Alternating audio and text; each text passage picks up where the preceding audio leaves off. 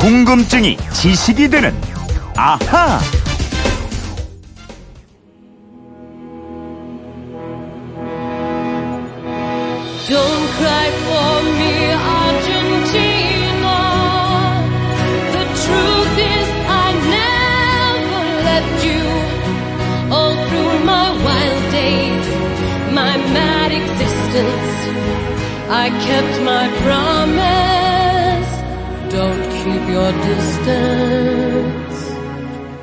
네, 영화 에비타에서 주인공 에바 페론 역할을 맡은 마돈나가 부른 노래입니다.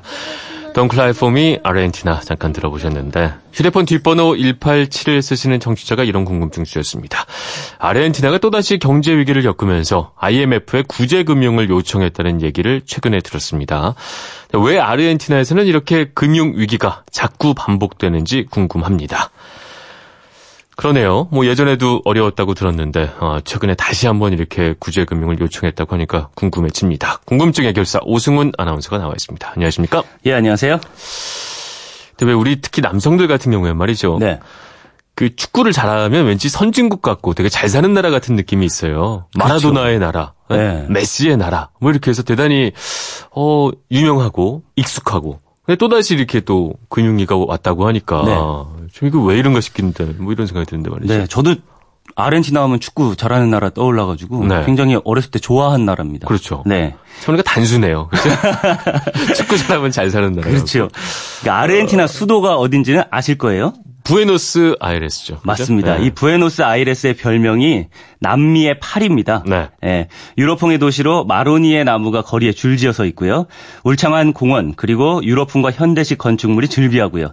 한때 세계 5대 경제 대국이었던 과거의 영화가 건물과 거리에 잘 남아 있습니다. 어, 한때 5대 경제 대국이었어요. 맞습니다. 어, 이것도 놀랍네요, 이거는. 네. 네, 우리한테는 뭐 축구 잘하는 나라 이렇게 알려져 있잖아요. 네. 또 경제 위기의 대명사 같은 걸로 인식돼 있는데 음. 아르헨티나 인구는 현재 약 4,300만 명이에요. 네. 우리보다 700만 명 정도가 적습니다. 그런데 땅은 정말 넓습니다. 넓죠. 한반도 면적의 약 12.5배, 남한 면적과만 비교해도 약 28배 크기입니다. 와. 게다가 이렇게 넓은 국토의 61%가 네. 비옥한 평원입니다. 그래서 어디서나 경작이 가능하고요.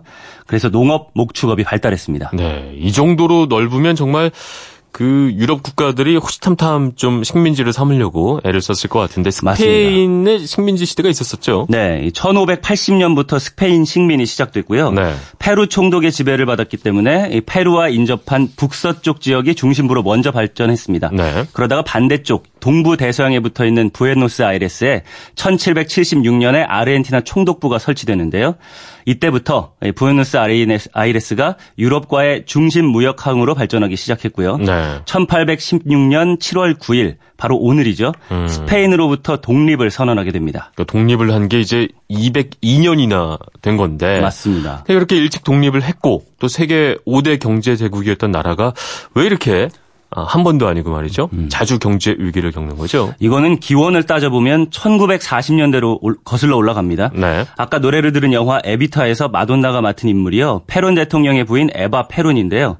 국민들한테는 애칭으로 에비타라고 불렸다고 해요. 네. 1946년에 집권을 한 이 페론 대통령 부부가 외국 자본의 추방, 주요 산업의 국유화 네. 그리고 노동자들의 복지를 위한 소위 포퓰리즘으로 불릴 만한 정책을 많이 시행했습니다. 네. 그렇지만 이 과정에서 재정 지출이 너무 많았고요. 관료는 부패하고 외채가 쌓이면서 1950년대 들어서 음. 경제 사정이 크게 나빠졌습니다. 50년대부터 이미 경제 사정은 나빴다 이렇게 볼 수가 있는 거군요. 맞습니다. 그래서 네. 1956년 아르헨티나에 돈을 빌려준 채권국 대표들이 프랑스 파리에 모입니다. 네. 여기에서 아르헨티나의 채무를 좀 깎아주고 돈 갚을 시기를 조정해줘요. 이게 바로 파리 클럽인데요. 이후에 파리 클럽은 국가 간의 채무 문제를 해결하기 위한 채권국들의 협의체를 일컫는 말이 됐습니다. 그러니까 그때부터 이미 외채 문제를 겪기 시작하는 거군요. 맞습니다. 네. 그런데 1970년대 중반까지만 하더라도 경제 사정이 그렇게 나쁘지는 않았습니다. 네. 곡물을 팔아서 달러도 넉넉히 들어왔고요. 유럽 국가 등에서 들어오던 투자 이민자들이 돈을 들여왔는데 이 돈도 꽤 많았거든요. 음. 하지만 1976년 중화공업 육성 정책을 본격화하면서 성급하게 금융 자유화, 무역 자유화를 실시했습니다. 이것이 화근이었다. 이런 분석이 경제학자들의 평가입니다. 그러니까 쉽게 말해서 시장을 개방할 여력이 아직까지 갖춰지지가 않았는데 네, 너무 일찍 열어버렸다. 뭐 이렇게 볼 수 있어요. 맞습니다. 네. 이 아르헨티나는 저축보다는 소비 중심의 경제 구조를 갖던 나라입니다. 네. 어, 이런 상황에서 개방을 하다 보니까 수출보다는 수입이 급하게 늘면서 경상수지 적자가 커졌고요.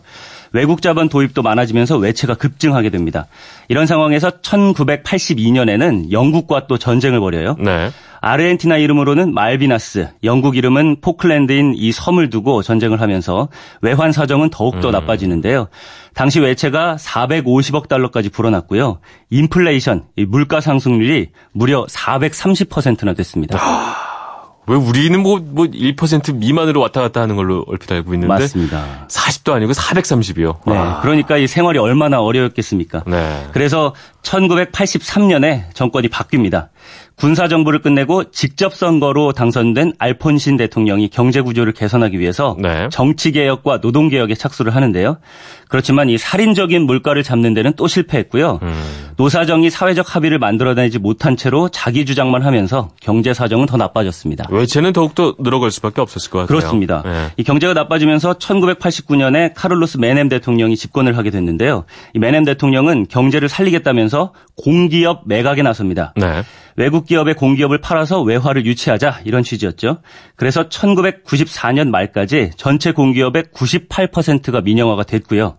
400억 달러 상당의 외화가 유입됐습니다. 이렇게 외화가 들어오게 되면 좀 살기가 좋아져야 되는데 실제로 어떤 그런 목적을 달성을 했나요? 일시적으로는 그렇게 보이기는 했어요. 네. 1990년대 초반 이 물가 상승률이 거의 제로였고요.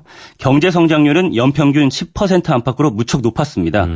그런데 이렇게 된 원인 가운데 하나가 미국 돈 달러와 아르헨티나 돈 페소의 교환 비율, 이 네. 환율을 1대1로 교정시켜 고정시켰기 때문이에요. 음. 이좀 어려운데 환율을 고정시켰다는 거는 구체적으로 어떤 얘기인 건가요? 이게 예를 들면은 뭐 우리 돈이랑 비교를 해볼게요. 네. 우리 돈과 미국 돈 달러 환율을 생각해 보시면요. 네. 우리 경제가 좋으면은 원화 가치가 높아지죠. 그래서 환율은 내려갑니다. 떨어지고. 예, 반대로 경제가 나빠지면은 원화 가치가 낮아지기 때문에 환율이 올라가잖아요. 그렇죠. 이게 자연스러운 금융시장의 현상인데 음. 이때 아르헨티나는 경제 사정이랑은 상관없이 달러와의 교환 비율을 고정시켜 버린 거죠. 그러면 결국에는 자기 나라에서 자기 나라 돈 가치를 상대적으로 높게 평가를 해버리는 바로 그게 문제였습니다. 부작용인 거죠, 이게. 네. 예. 이렇게 되다 보니까 아르헨티나 국민들이 너도 나도 이 달러로 바꿔서 해외로 나가거나 아. 외국 제품을 사들였어요. 네. 외국 제품 수입이 급증하면서 물가는 또 안정이 되긴 했, 지만 네. 외채가 더욱더 불어나게 됐는데요. 음. 1999년에 아르헨티나의 대외 부채가 무려 1,450달러가 됐습니다. 아. 그리고 이런 가운데 민영 기업으로 변한 공기업들이 경영 합리화를 위해서 대규모 인력 감축에 나섰습니다.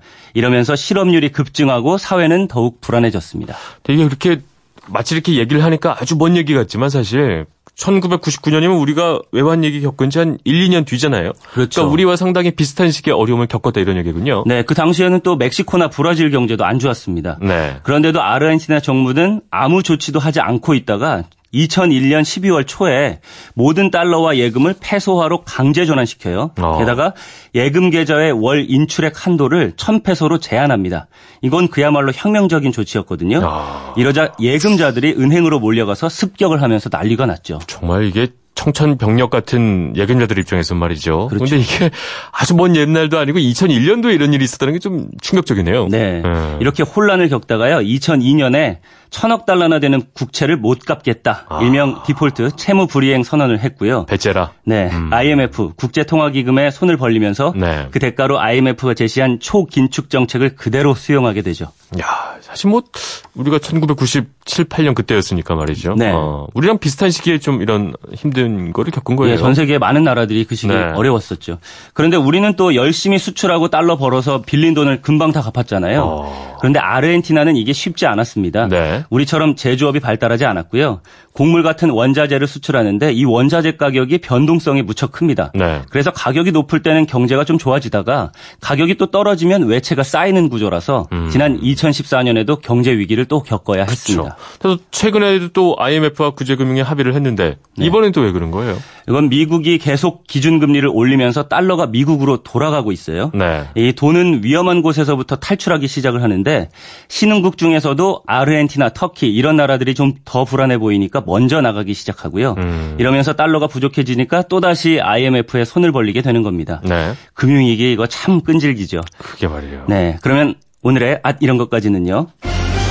아르헨티나의 영문 국가 이름은 Argentine 어, Republic이라고 네. 하는데요. 이 이름이 어디에서 왔는가 보니까 금, 은 할 때 은을 의미하는 라틴어 아. argentum에서 온 말이라고 해요. 알겠습니다.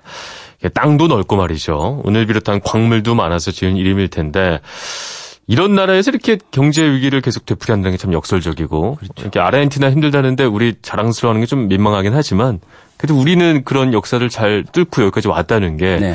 그래, 축구는 아르헨티나보다 조금 못할 지언정 자신감 어떤 네, 자부심 좀 같은 거 느껴지죠. 뭐 느껴지고 그렇습니다. 네, 187 하나님도 궁금증이 풀리셨을 것 같습니다. 지금까지 궁금증이 지식이 되는 아하 오승훈 아나운서였습니다. 고맙습니다. 감사합니다.